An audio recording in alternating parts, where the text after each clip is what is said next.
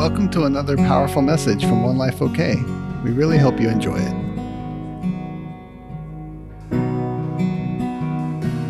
I want to talk today about something I really feel like that that the Holy Spirit is really highlighting, and I think that it will set us up for the for next year.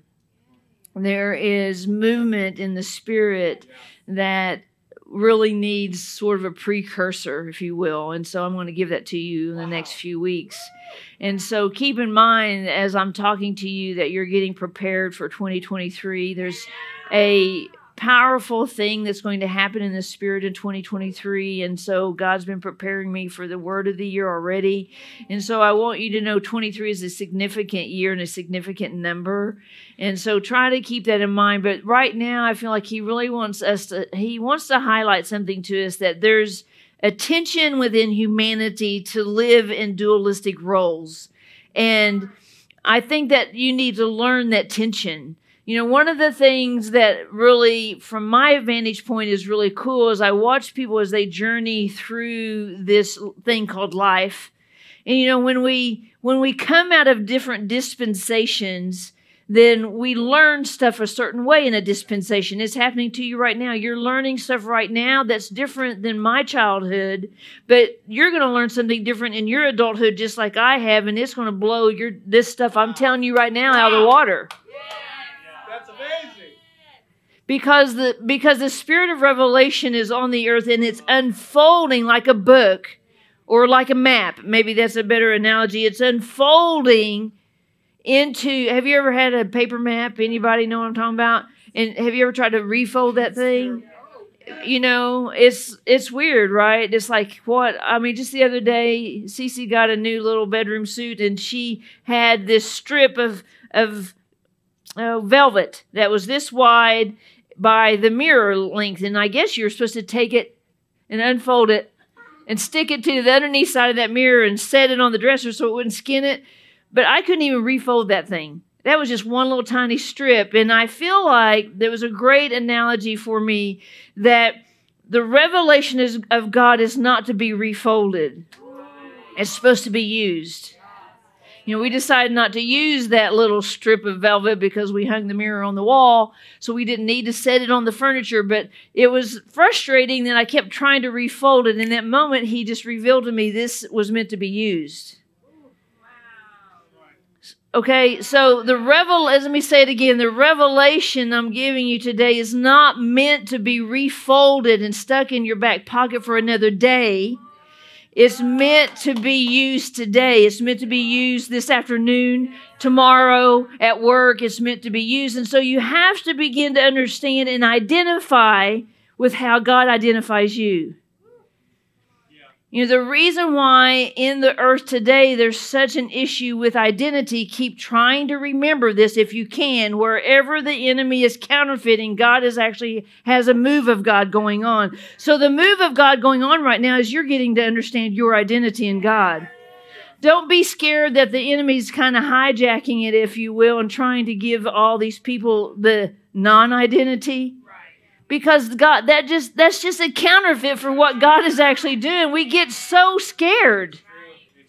We uh, do you think that we get more scared at the enemy's activity or more excited about the Holy Spirit's? I propose to you that sometimes we get more scared about the enemy's activity when the Holy Spirit's going, "I'm doing a new thing. I'm doing something amazing. Can you perceive it?" That was the question he asked. I am doing a new thing. Do you have the ability and will you perceive it? That's why we're living in the month of awareness. It's a setup. Yes. He's doing a new thing. You're the one that needs to perceive it. He doesn't need to demonstrate what he's doing. He's doing a new thing. You're the one to look and see if you see it. And so he's using, I think I wrote this down God often makes internal strength out of external events. So that was a funny little thing I said up there about patience, but how many of you know you don't have it? Well, he's going to use an external thing to create patience internally. And so what that what does that look like? Stuff doesn't work out. The same kind of stuff doesn't work out the same kind of way over and over. Get your order wrong at the restaurant. Listen, you can complain all you want that your food's not right, but you will be right back there over and over and over and over and over and over and over until you get it. You're not getting it. It's not about going to all the restaurants and making sure everybody's got it right. If people in your house aren't doing stuff you like, it's going to happen over and over and over and over because you're missing it. You can go around and make a bunch of house rules. and get everybody all in line, get all the rules set up, but guess what? It's going to happen another way over and over and over and over and over again. You go to work, you don't like who you work with, and you get moved, you ask to be moved. Guess what? It's the same thing's going to happen over and over and over. Why? You're missing it. You work for yourself? You're going to get all frustrated because the same thing's going to happen over and over and over and over.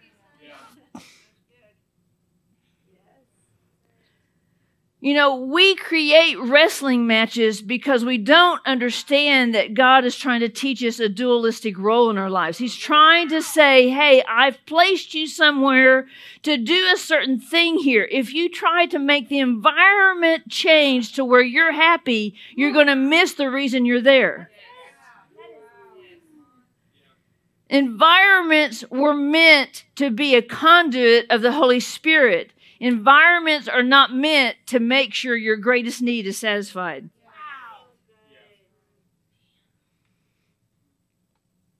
So Cece had three dreams, I would say, that go along with what I'm going to preach on. And I, I can't even promise you I'm totally fully around the corner, but I'm going to tell you what I know. You know, she kind of dreams in a mystery, and if she's not careful, the lately dreams, the lately dreams, that she wakes up with she almost always says every day, Oh, I just had a frustrating dream. And I'm like, Oh, share. If she wakes up and says, This is a good dream, I'm like, oh, I don't even care to hear that one. it's not true. It's not true. I'm just, I'm, I, purposed it. I, I knew it was going to be a funny day. I'm funny today, okay? I'm really sort of correcting you, so I'm funny today. So it, so it feels more like, you know, a kiss slap a little bit, and then mwah, kiss. Yeah. Come on. You like it. That's why we're here. To let the Holy Spirit mess with our stuff. Isn't it funny how you kind of act like you're going to get all comfortable and then he moves you? And then you're all uncomfortable again. You're like, I just got to my comfort zone. But in one of the dreams, you know, Cece and Shooty are my over responsibles and so I'm always, they're both extremely pure hearted, but I'm always trying to keep them from, they want to manage, they can and they could manage a lot of extra stuff, you know, but I try to keep them in their wheelhouse, if you will, because, you know, I don't want us to be just doing a bunch of activity for activity's sake. I want us to be doing the assignment of God. But in this dream, it was interesting because there was a bus, and bus represents ministry. And I would say we're about bus size. And so uh, she was getting on the bus, and all these people decided they were going to put their bikes, and bikes represent individual ministry, on the bus too. Now, instead of her saying, get the bikes off the bus, that's what she should have said, right? She was trying to organize the bikes. And it created this atmosphere of chaos where you had to almost go through an obstacle course just to move through the bus. And I felt like what the Holy Spirit told me about that dream was that we need to make sure we don't get so caught up in our own individual identity because I'm giving this word, our own individual way of doing ministry, our own individual ministry within the ministry, that we don't crowd it up because then all the over responsibles are going to just be spending all their time organizing the crowding instead of actually delivering the message. Can you receive that? So, as I'm talking today, remember I'm talking about dualistic roles. So, in the process of what God's been revealing to me about this, there's those who are wall builders. Now, in my opinion, everybody is both of these, just to give you the punchline. But everybody isn't both of these everywhere.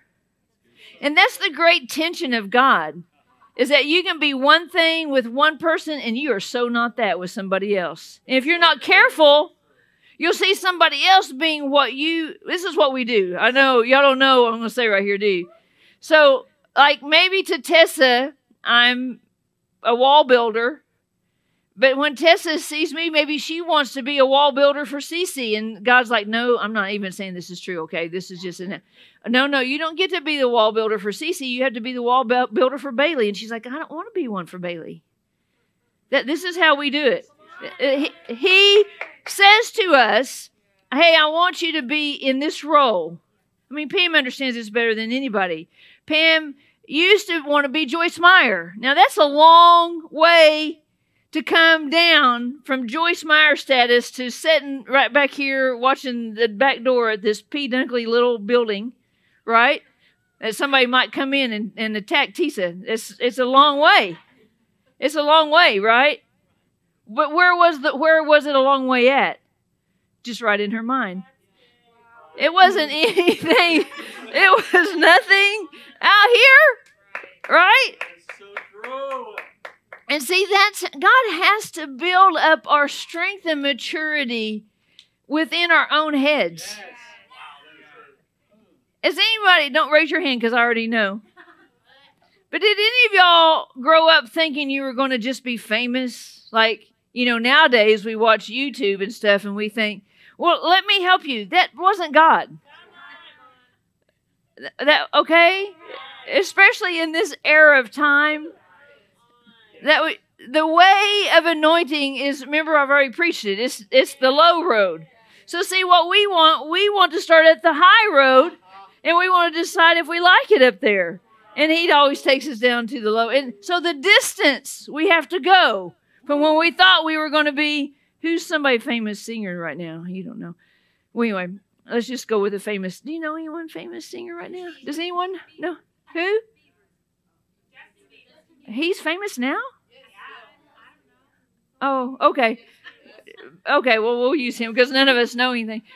I was trying to think of somebody when I was a kid, like. Oh gosh, no, that was that was not when I was a kid, was it? I don't. Sorry, we're getting stopped on us. Uh, everybody's going. You tell us not to even pay attention to secular music. Now you're telling us. Every... Well, anyway, someone famous if I think I'm going to be up there, is my point, right? Then when something comes along to bring about discipline and humility, I reject it because it doesn't meet up with the plan. Remember, I've been over these words and words for uh, all week. It's what uh, Cece's saying. I think at the encounter review saying it right. I uproot the tent pegs I've placed on my own and I enlarge my tent to give you a bigger home. Think about for a minute. Your tent pegs are so tiny. That famous thing you were trying to be, it was so tiny compared to your assignment. Has anyone given up anything yet? And you realize, I know Breezy has, you realize, oh my gosh, that was so tiny. Like my impact and my anointing and my power and my authority now is is right compared to what I thought is is in a different way, different place, different. It's more impactful. I like how Pam and I were talking about this this week. She said, "Well, I love being my role as all the roles that she is, especially just we were just talking about with me, you know, because I was just I had me on my mind clearly. No, I didn't. That was just a joke. Um, but she said I enjoy so much my role. But I would say at one point in her life, she had to give way to it. And the, the enjoyment wasn't that day. That was the letting go day. The letting go isn't the day she's at right now. This is our, we've known each other 30 years this month, October this month. That was the day we said at Catfish Cabin, and we talked about the evil one, and she said she didn't believe in evil. And I was like, oh, you're, it's going to be hard for you to bite the head of the snake off of an evil one when you don't think they exist. So we had to have years of lessons about the evil one. But it was always intended. She, she carries the same anointing her mom did, but her mom had a nervous breakdown because her mom didn't understand her power. Do you see how the enemy can twist it when we get outside of our role? so let me give you a couple facts that the Holy Spirit gave me, okay? I want to start out with she also had a dream about some dog poop, but I'm not going to talk about that right now. Um, it was in her mouth. Anyway, uh, he. Let's start out with a couple of preliminary statements. Hebrews 13 12. Search your hearts every day, my brothers and sisters, and make sure that no one has evil or unbelief hiding within him.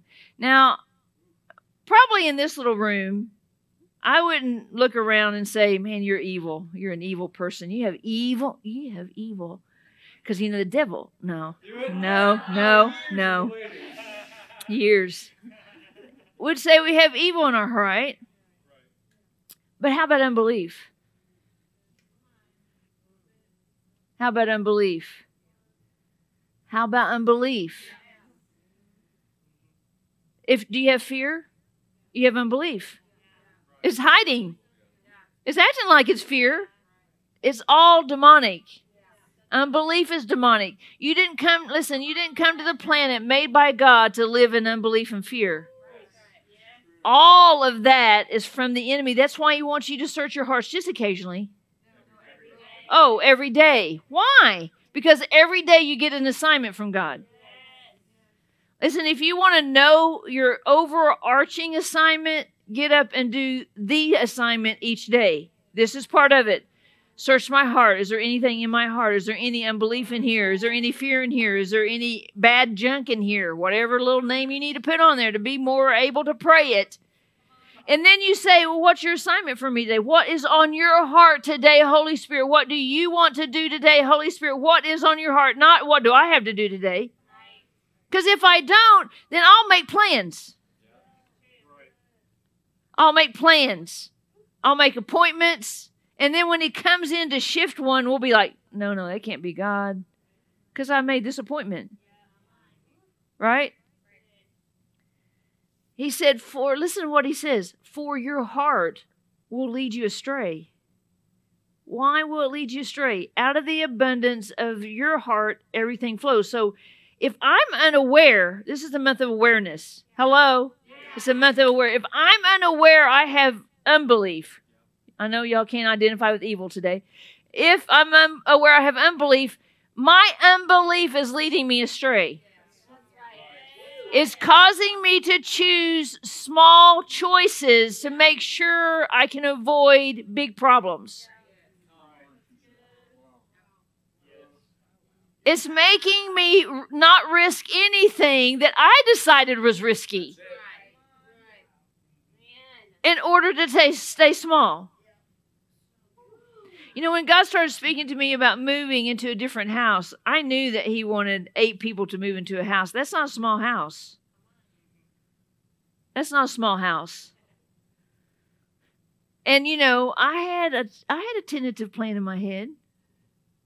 Now see, now see, the only plan I had in my mind was I had to make a bedroom for Sid to move. That was the only plan plan I had when I moved in all this other stuff, the leaky bathroom, none of that was on my plan.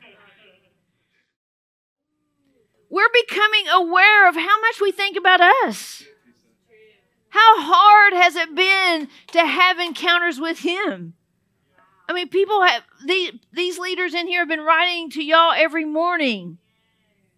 Have you even read it?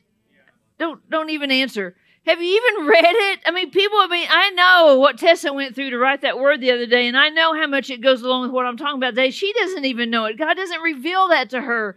So, do you ever think about that when you somebody just rocks over a word that's really deep? Do you go like, "Oh, that's cool," and move move on, or not? You know, when we were outside yesterday, those birds flew over. I put on the. Did y'all read that? I put that on there too. Just it's just a little test. And I was thinking it was so significant. I mean, it was literally like they were just right here. And I was like, wow, man. I said, Cece was out there with me. I said, well, that couldn't be more pointed. I mean, they were, they were not, it wasn't one of those where they were kind of sort of, I mean, they were directly in, I mean, a perfect line. And there were a whole bunch of them. And I was just like, oh, West. I know what West means. Listen, it's in that moment that I should turn aside to see. It should grasp my attention to say, not necessarily, well, blackbirds. What do blackbirds mean? No, it maybe isn't about the blackbird. See, it's the tension of living in a dualistic role that, hey, my job is not only to find out something about that for me, but find out something about that for you.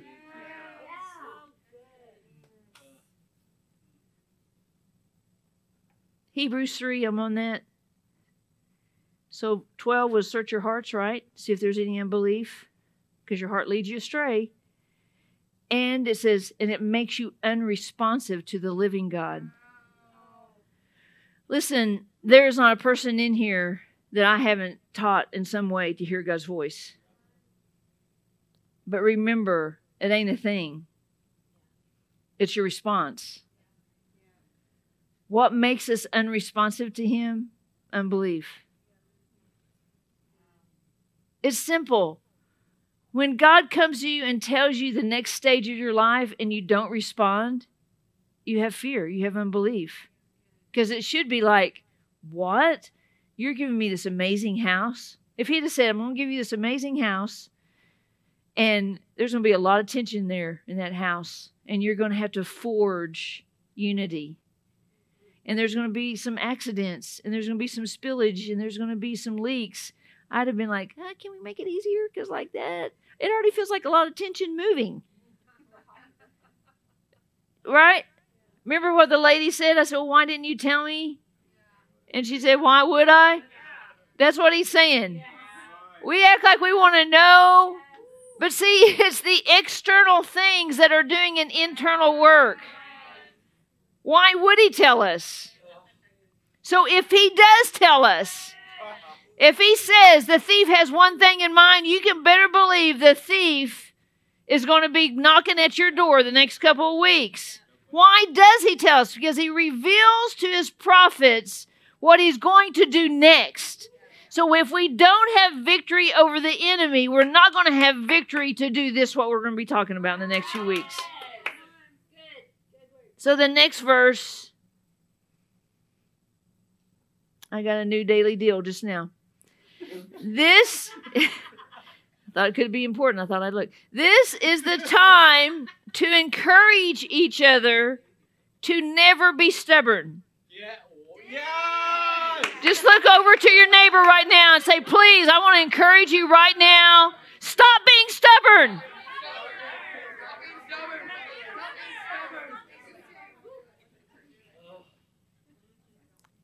Have you ever known something was going on with you? I had somebody text me a couple days ago and they were like, hey, I got this thing going on. It was like a text about this long, hadn't heard from a long time. And what do you think about it? I'm like, oh gosh, that is like a loaded question. I mean, how can I encapsulate in text form, you know, as an introvert, and text form something that is a whole life changing principle? I mean, it's like we don't even really have it that way. I said, Well, do you want me to shoot it to you straight? Oh, yeah, I want truth. But see, the problem is, is that if the truth hardens your heart, makes you stubborn, you don't want truth. So know thyself. Don't ask for truth if you know you're going to be stubborn. Because then you're responsible for the truth you just heard. If you want to grow, get truth. But be honest with where you're at. If you don't want to grow, don't get truth. Tell people, hey, don't tell me truth because it's going to make me mad. It's going to make me all stubborn. It's going to harden my heart. Right?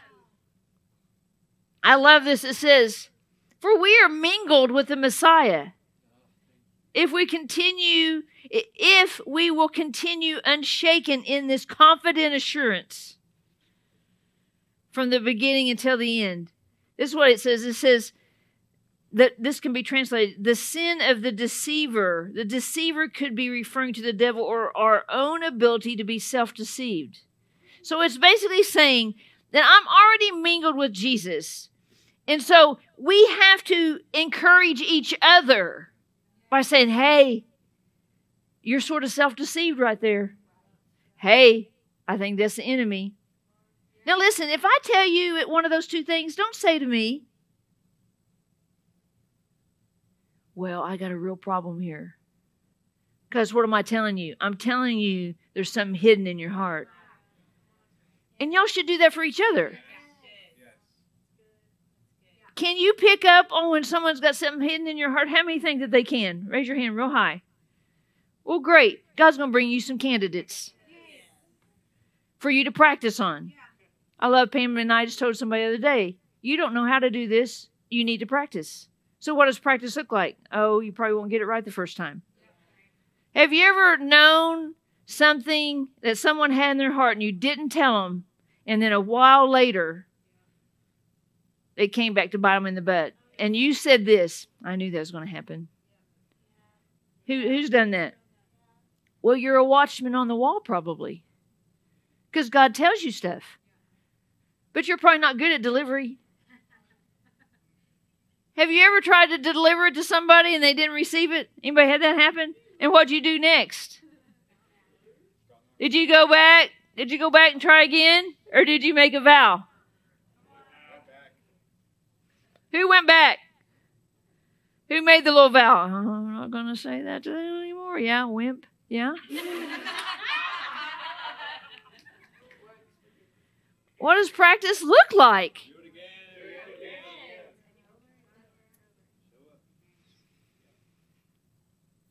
verse 3, I mean, chapter 3, still 19, it says, It's clear they could not enter into their inheritance because they wrapped their hearts in unbelief. So, what does that tell us? You receiving your inheritance means you have to believe it. Pray over your inheritance. Pray that the enemy won't steal your inheritance through unbelief. Stop looking to your natural family for your inheritance. It's not coming from them. If it does, it's a fluke of nature. They're spending their money on them. They're trying to, they're looking around in the dark. I love somebody in here said to their parents, I hope you find what you're looking for. Listen, pray that God will protect your inheritance. It's not coming from people. Your unbelief will keep you from spiritual inheritance. Think about how unbelief is forged. You're not born with it, you learned it. How did you learn it? By example, by modeling. How do you unlearn it? By example, by modeling. It's not some magical way. I cannot touch you on the head. And poof, it is gone. It's forged through other experiences. And for you to believe the word and do the word until the word becomes true. You don't read the word and say, Oh, well, I searched my heart today and I didn't hear nothing. One time. Don't you love it when people give you the two week? I've been doing that for two, oh no, 20 years is what I'm looking for. I'm looking for the 20 year pattern right? Don't give me the two week thing. Nobody can do nothing. Nothing changes in two weeks. Can't even grow a nothing in two weeks. So that was my preliminary thing. That what I want to start with today is the wall builders. And God asked me this question. I think I have a slide for this. I do. Here it is. Number four, please. Yep. How can you be a watchman on the wall if there is no wall? What is a wall in this in this context? It's a high place. Look, he's kind of on it there. He's blurry, but he's up there. Right? What is the context of this wall? It's being able to see. You're high. So, what makes us higher? I propose it's truth. the more truth I know. Listen, truth is truth.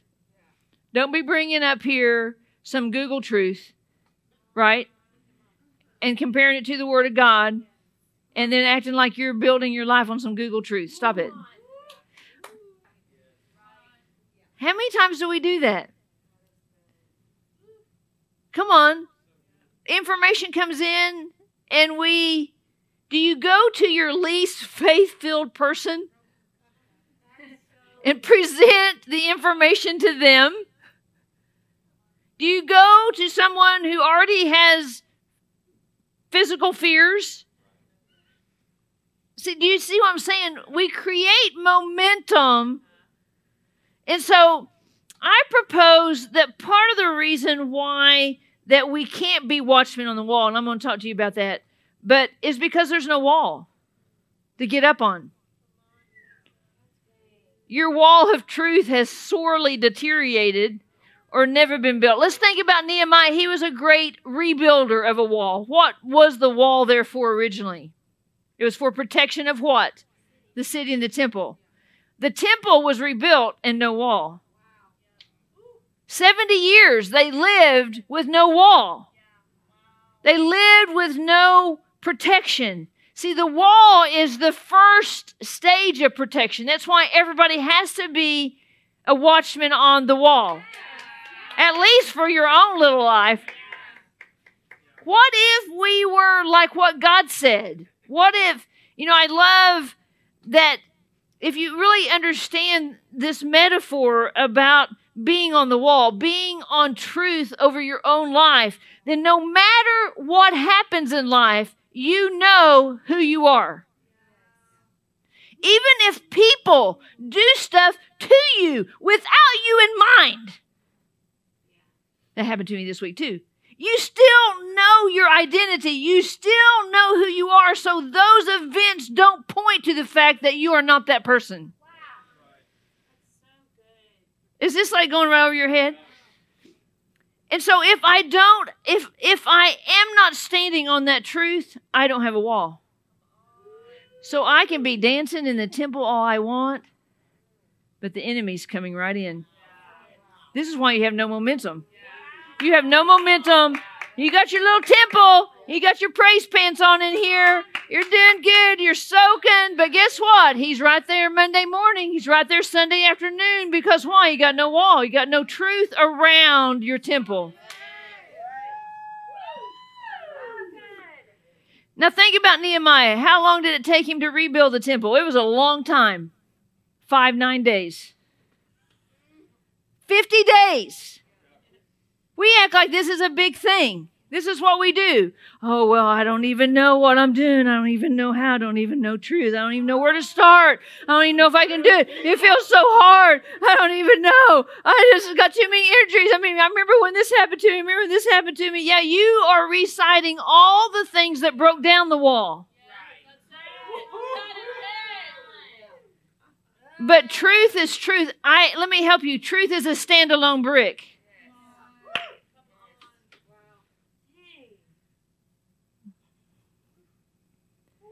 If you want to rebuild your wall fast, only ingest truth.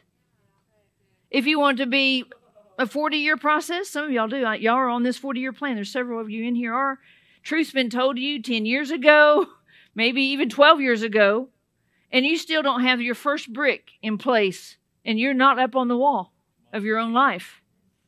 You're not out seeing the enemy coming.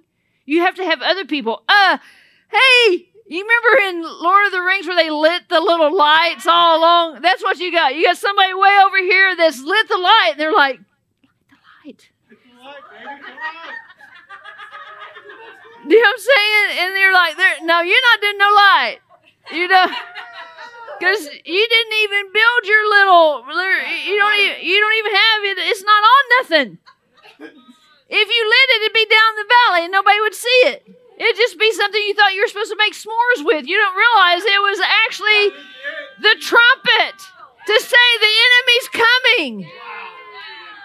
You're down there eating s'mores and you're good. They're delicious. You're having friends over while the whole world is being burnt down. You know that one little bitmoji where she's drinking and the whole thing behind her is on fire? That's you.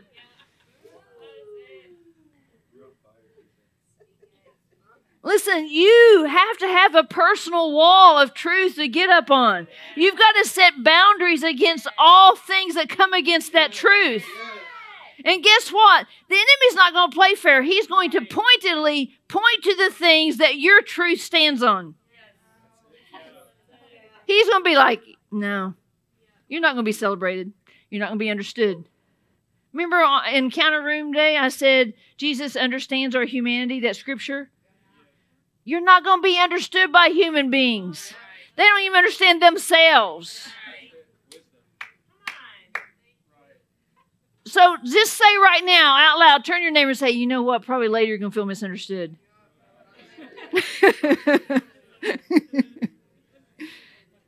say it's a real thing. Quit trying to make people understand you. Tell them, tell them that right in the face. Quit trying to make people understand you. You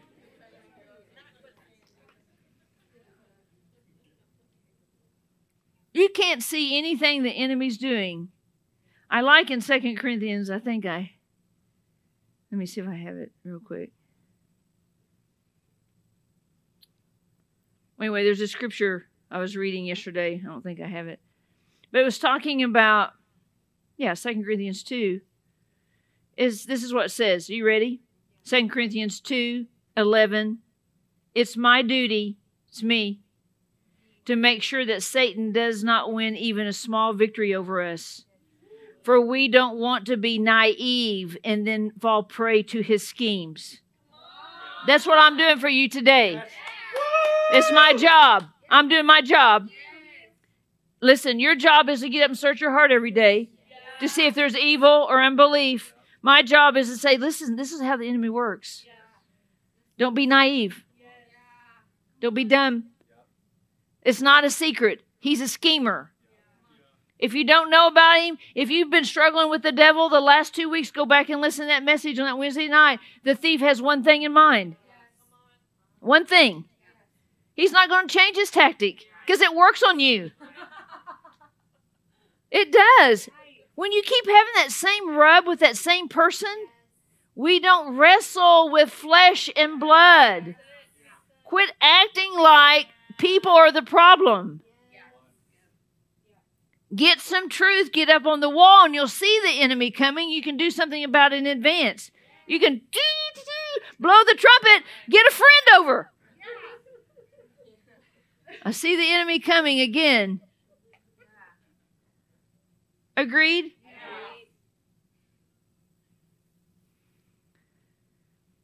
So remember, let's talk a little bit more about rebuilding the wall. So Nehemiah, he's a great example. And he built the wall in 52 days. I think it's 59. I think it's 52. It doesn't matter. 50 days, right? That's not very long, right? In your lifespan. So this is an important tool to have to rebuild my wall of truth so I can get up on it, right? Now think about it. He was a cupbearer. He wasn't special. What was he? He drank the juice to see if it was going to kill the king. Would you want that job? Can you do that job for me? Come over and drink everything I'm going to drink, and then we'll wait and see if it kills you. If you don't die, I'll eat, I'll drink me some of that tea too. That was his job. He only got little sips. That was his job. But guess what? He had favor with the king because number one, he never kicked the bucket. That's a good thing. And so when he yeah, so when he went to the king, what happened? He got favor. He got some days off work. Don't come ask Pam and I for days off work. We'll be like, no, I'm just kidding. He got he got days off work. Hmm. He got days off work, right? And he paid for it. And he sent a letter out in advance. Now, what happened when Nehemiah was trying to rebuild his wall of truth? Remember his little friends Sandy and T- Toby? Remember them? What are you doing, idiot? Why would you be doing this? Come, let's go to lunch. I'll buy, hey, I'll buy you lunch. You want to go to Poblanos? Come on, let's go Poblanos. I'll buy you lunch. What do you think would have happened during that conversation with Nehemiah, Sandy, Tobiah, and what was the other guy's name? Anyway, don't matter. John. What what would have happened during that conversation? How long would the wall have taken? More days. Because I bet they weren't going to say, Nee, you're doing a great job. Get in there, fight, fight, fight. Keep building. This is amazing what you're doing. Because why? I pro- this is my proposal to you. I don't have any proof of this. I propose, you know, while the wall was down, they had to make pacts with other countries for protection. I propose Sandy and Tobiah made money off of no wall. Who's getting a payoff because you don't have a wall? If you call them, they you don't need a wall. Isn't it weird how we ask them? Hey, something that's going to cost you money, should I do it? Well, no. I'll lose money. They're smarter than us. We're just like, I need truth, and I feel like I don't have it. And we go talk to the very person that so knows. And they're like, no, you don't need that. You don't need that boundary. You don't need, you don't, that's, you're too committed. You go to church all the time. You're at everything. Don't they know you're faithful? You don't need to show up that you're faithful. Why go to the people that's going that are going to lose out? I propose that's that's who they were. And what did Nehemiah do? He didn't even get he didn't even return their text.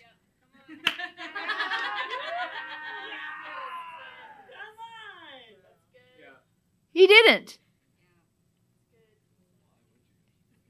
You remember how much pressure that text put on? Oh, they've sent me a text. I'm like, block. I don't have time for that. I don't have time for that. I don't have time to read it. I don't, have, I don't care what they say because why? They're Sandy and Tobiah, and I know it. They have a payoff for you not having a wall. They're glad you're not up high.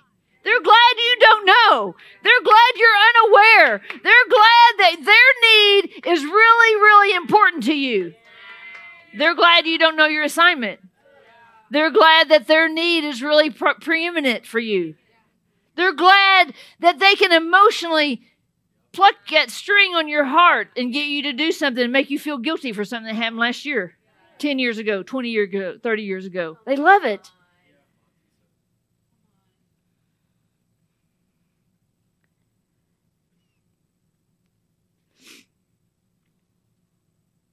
So, the wall, let's just end with this maybe today. The wall is out front. Clear? Now, I love just just to help us uh, my scriptures i'm going to be talking about and y'all can search them out a little bit is isaiah 62 ezekiel 33 habakkuk 2 it, but in isaiah 62 he says this i've posted watchmen on your walls so let me help you. Right now, you don't know it. I'm the watchman on a lot of your walls. You don't even know it. You don't even think about it. You're unaware. But see, the goal isn't to live there. What if the goal of your life was to be the watchman on my wall? You see, the thing that God does for us to bring us in the, into healing, He didn't mean for us to stay there. He meant for the awareness and the freedom that came to us from not being bound anymore by the thing that bound us to release us into an anointing. And in that anointing, He has His perfect will that flows through you. Listen, all the people that were glad you didn't have a wall, they can't get in anymore. They can't climb it. Why do you, why do you think over and over and over the temple was built, the wall was built, it was all torn down by the enemy. The temple was built, the wall was built, it was all torn down by the enemy. It just kept repeating. I propose it can only repeat when we're not watchmen on the wall of our own life. We don't see the enemy coming, he overtakes us. We recycle that whole thing all over again. And that's where some of y'all are in here. You keep recycling because you won't take the time, the 52 days, to rebuild the wall. Come on, Mendel.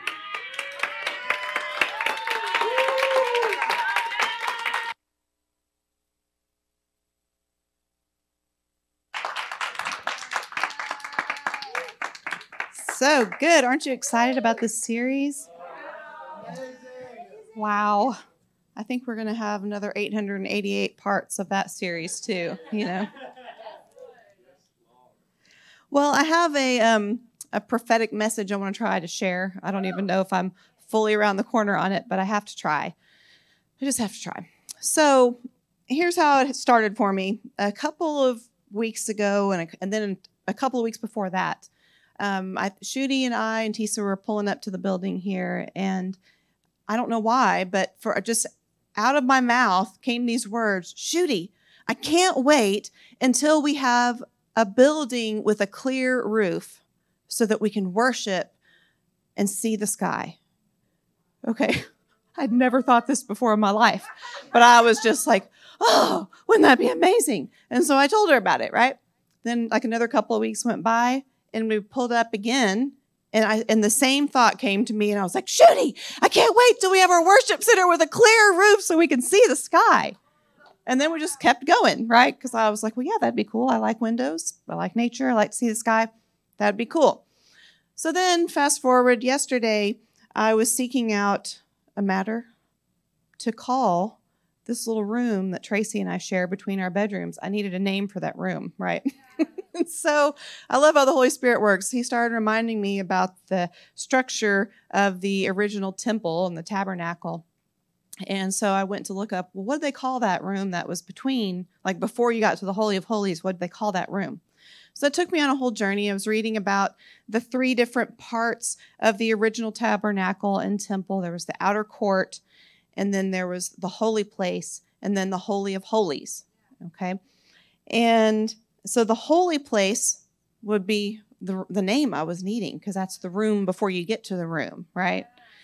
And so I'm reading about that. I, I, was just looking up names and looking up random information. I didn't even think this was going to be my focus for the day, but I looked up this this thing that said the second section could only be accessed by priests and was symbolic of the visible sky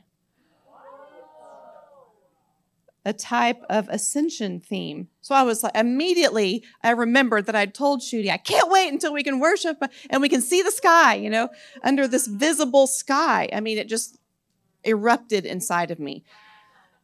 And so I knew the Holy Spirit was on this. And I spent the entire day studying about the temple and all the different pieces that were in it and try to find, you know, trying to find out what the Holy Spirit was saying.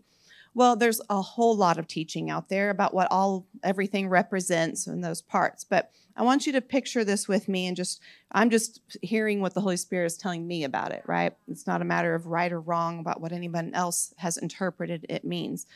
But picture the temple with me, okay? For if you've seen pictures before, then this will come to your mind easily. But basically, in the original tabernacle, when the Israelites were traveling through the wilderness, you know, they erected uh, this big tent. So the outer court had this um, like wall around it, but it was uh, made out of material. And um, you entered that place, and Jews and Gentiles could enter that portion of the temple. Okay, and that was like a more of a common area. Um, people and priests were in there doing their thing, offering sacrifices and all that. Well, before, so within that sort of courtyard, then there's like a little tent building, okay? And the first opening of the tent you walked into, that was the, the holy place. And then there's another um, curtain within that room that you would enter into to go to the Holy of Holies. So only the priest could go into the holy place and only one, only the high priest once a year ever got to go into the Holy of Holies, right? And of course, that's where the actual presence of God was for the Israelites back then. Okay. So, but picture this. So you've got an, it's an open courtyard. Okay. There's nothing above you, it's just walls. But then once you enter the holy place, you're in a, like a covered tent. So there's a ceiling. And so in my mind, I'm like, wait a minute. We were outside in the outer courtyard where you could see the sky. And now we've gone inside to the tent, but you're saying this represents the visible sky. Do you see what I'm saying? How can that be? How wouldn't the part where you're outside under the sky be the part that represented the visible sky? But this is saying that it was symbolic of the visible sky was once you were inside the holy place. Now, in my reading, it talks about how they, in that, the holy place, there were three things, but I'm just going to talk about two of them real quickly. One was the, the lampstand, and then there was the table for the showbread, and then there was the altar of incense, which that apparently it was in the holy place, but after Jesus, then it goes into the Holy of Holies. That's just a whole other thing. I never knew that. It wasn't. Yeah. Anyways, that's a whole other thing. I don't have. I haven't. That's so. We're just going to talk about those two because it moved. Okay, it was on the other side of the veil because who's interceding? Jesus is interceding for us now. Anyways, that's the whole thing. That's a whole really cool thing in itself. So you walk into the holy place under a covering. It's there's no light in there except for the lampstand. And the lampstand, if you don't can't picture that, is like your typical menorah that's you know in the Jewish holidays and, and uh, um, what's it called? Hanukkah. Thank you. Sorry to say Christmas, but that's not it. Anyway, so the lampstand, it's a single post, right, with three branches off of each side. And so it's made out of solid gold.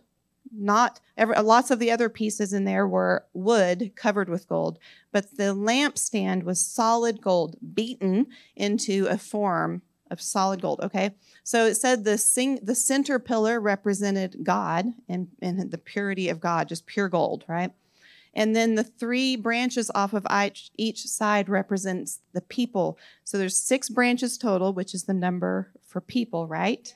And then the one for God, which makes seven for the number of perfection God and man together.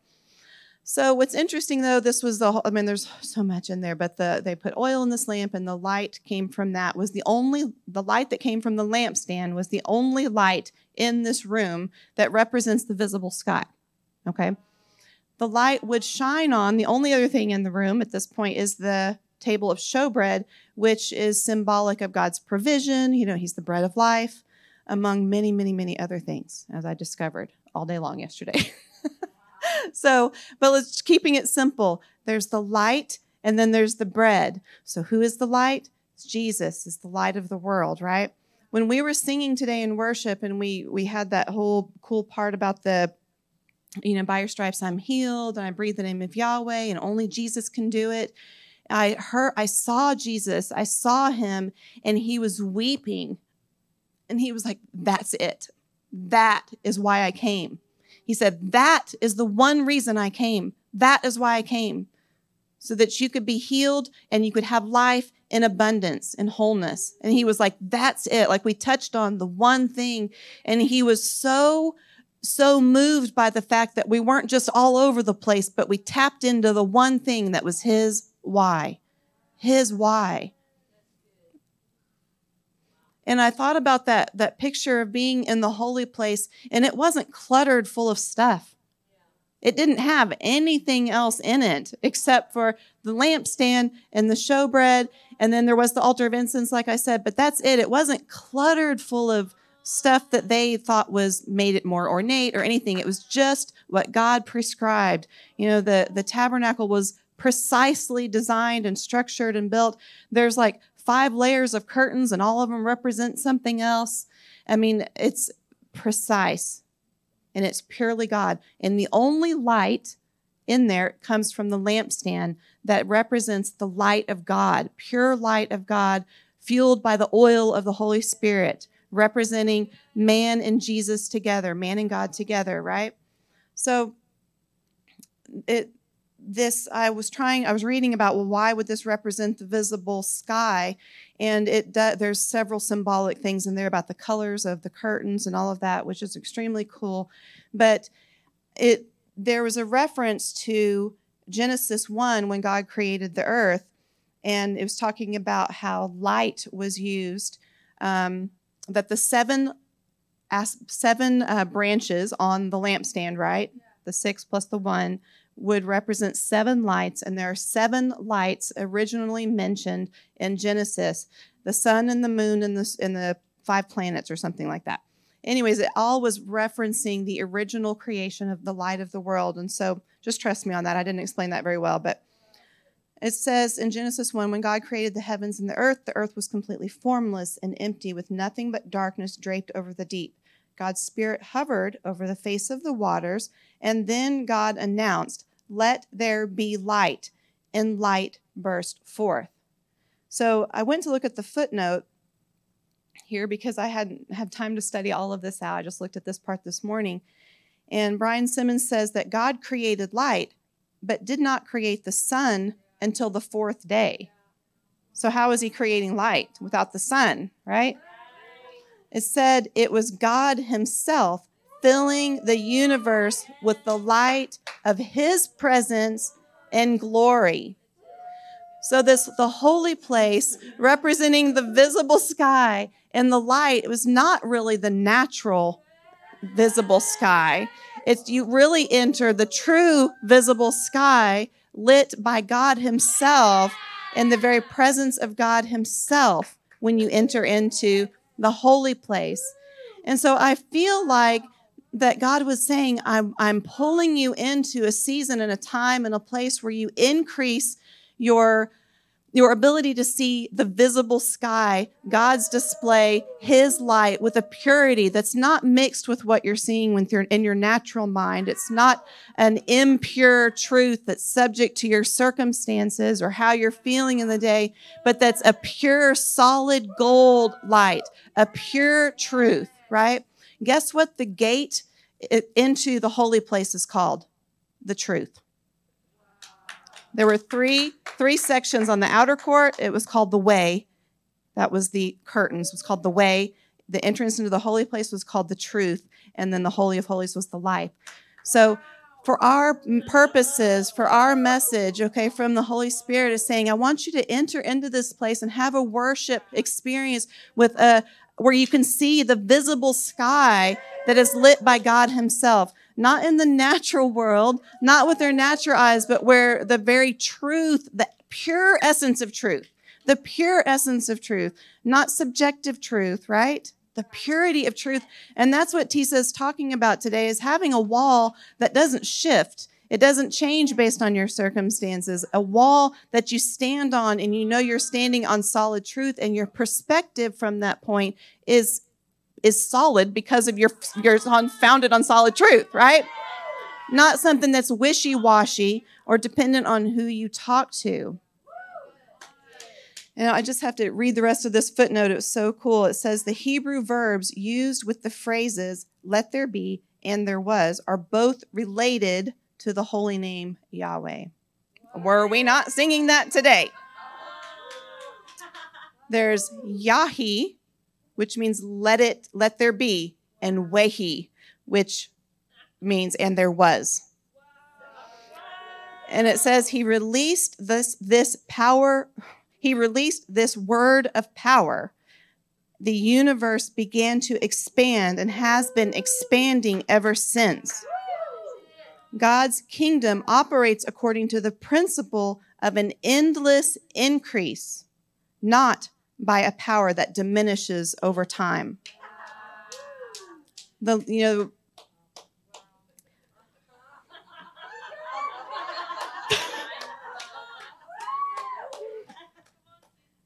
I'm just taking this as a personal invitation from him He's saying, Could you desire in your heart to worship from a place where you see, where you are in a room that looks otherwise has a ceiling on it in the natural, but you have access to seeing the visible sky that's lit by God Himself, the pure truth, purity of truth. So it's an invitation for us to come in deeper. And I just know that God is so on the move on the earth right now, and He's exposing all sorts of stuff. And I see that in this footnote about how God's truth is expanding. The universe is expanding with His truth. The truth of God is going out into the world right now and saying, whoop, that's not true. That's not true. That's not true. That's a lie. That's founded on a false agenda. That's not true. That's not true. Truth is being revealed on a greater and greater level, and we're being, being invited to step into a deeper place in the temple that we have built. Okay, we, we've created a temple in us, but he's saying there's more. The people that were in the outer court of the temple were already saved. Did they ever enter the holy place? No the only the priests could enter the holy place but we are called to be priests now. Because of jesus we are priests. And so we are called to enter the holy place. And because jesus died on the cross by his stripes we are healed. The veil was torn and now there is no separation between the holy place and the holy of holies. It's all one and the same. And that's why we are seated in heavenly places with an eternal viewpoint. And he's saying, could you shift into a place where you are purely seeing through those eyes of an eternal being seated at the right hand of God? That's us. Now, I have to say that I have to reference this dream. That was a beautiful illustration. Now I'm going to tell you about this really gross dream I had that Tisa mentioned. I had a dream last night that I was picking up all the somebody had had put dog poop in all these little baggies and left them out and I was collecting all the bags like, "Oh, let's clean this up. Let's get this out of here." And I don't know how, okay? I'm so glad I didn't know. I didn't this part wasn't part of my dream. But next thing you know, I had a piece of dog poop in my mouth. And I was I couldn't figure out how to get it out. Because I didn't I certainly wasn't going to swallow it and I I had to spit it out, but my mouth was really small and it was going to have, have trouble getting out. And I just I needed it to get out. It was gross. What do dogs represent? Friends. Lenny's my friend and she bakes bread, but this wasn't a, a picture of my her delicious banana bread in my mouth. This was something else that people produce and friends produce. Okay. There's excrement. Okay. There's lots of words we can use. C R A P is one of them. Okay, that's another word for excrement. As friends, we have to be careful what we're putting out there. We have to be careful what we're filling the atmosphere of the temple with. We're in community with other temples, right? We are a collective a collective temple. That's what I, I, told Tracy. I said the rest of the house is the outer court. It's part of the temple. It's the outer court. Here's our little shared room. That's the holy place. And then you go into the holy of holies, which is our bedroom. You know, so we're in community with in a temple. So what are we breathing out into the atmosphere? We've got to be careful of what we're doing to our friends, what we're feeding our friends. I would say that that represented a taste in my mouth I couldn't get out. Okay? I had tasted of something, something got put in my mouth, and I was of from a friend that was excrement. There was no value in that. That's waste. It's wasteful. It's just waste. It's not meant to be something you feed your friends, right? And I couldn't get the taste out of my mouth. And I think the reason we do that is because we real we think we can't see the truth. We don't have that perspective that Tisa talked about. And so we say things that we see the enemy saying or doing without the, the perspective of being founded on truth. So I just want to propose to you. I mean, we all need friends to work through things and to get to the bottom of things, but I think we're being called up higher to seek what is the truth, what is the solid truth before we speak stuff to each other and put stuff into the atmosphere of our shared temple that we seek what the solid foundation of truth is. and he's inviting us to into a greater level i'm telling you he's inviting us to a greater level that is closer in intimacy with him like that holy place of being where our world is illuminated by his pure truth only his pure truth only so, Papa, just thank you. I thank you for the way you speak, Holy Spirit. Jesus, I thank you for the price you paid. I thank you for highlighting for us today that you came to be the light. You came to be the light, the light that dispels darkness. The light that dispels darkness, that makes every unclean thing clean. As we sang about it, only you can do it. Only you can shine a light on our circumstances and give solid, foundational truth made of pure gold that is worthy of our wall, that is worthy for us to plant our feet on and to, to war from, to be the watchers on the wall for our friends, for our community, for those worshiping you in our temple. So I thank you that you are touching our mouths, you're touching our lips today to make what's unclean clean. You are cleansing us today by your presence, by the blood of the cross, by all that you've done, and this, this invitation to, to live and breathe and have our being on pure truth. So I thank you, Holy Spirit. I thank you, Jesus. I thank you for the imagery. And I ask that you would just make this message personal, that you would make this imagery personal, that you would cause the others to seek out an image if they have to, look it up a picture and think about where they are in their day. Are you in the outer court in a moment or are you in the holy place? When you see something going on, you feel something going on, are you standing on the outer court under the natural sky, or are you standing in the holy place closer to the pure light, the pure presence of God, and the light of God's truth, where that's all that you can see? Holy Spirit, I just thank you for the, the uh, powerful message that you shared today. I thank you for the invitation and the call up higher.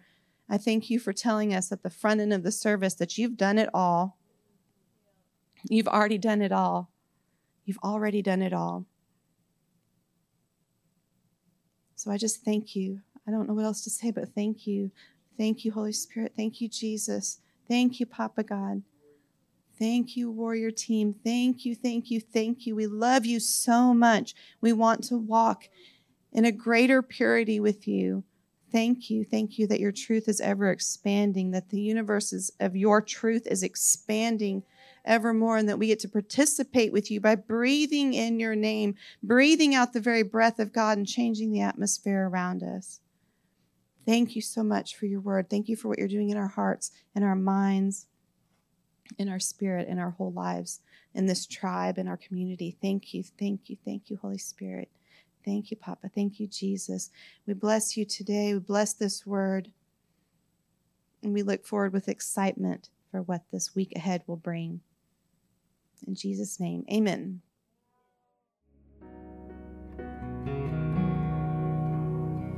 Thank you for listening to this message from One Life OK. For more information, please visit us at onelifeok.com.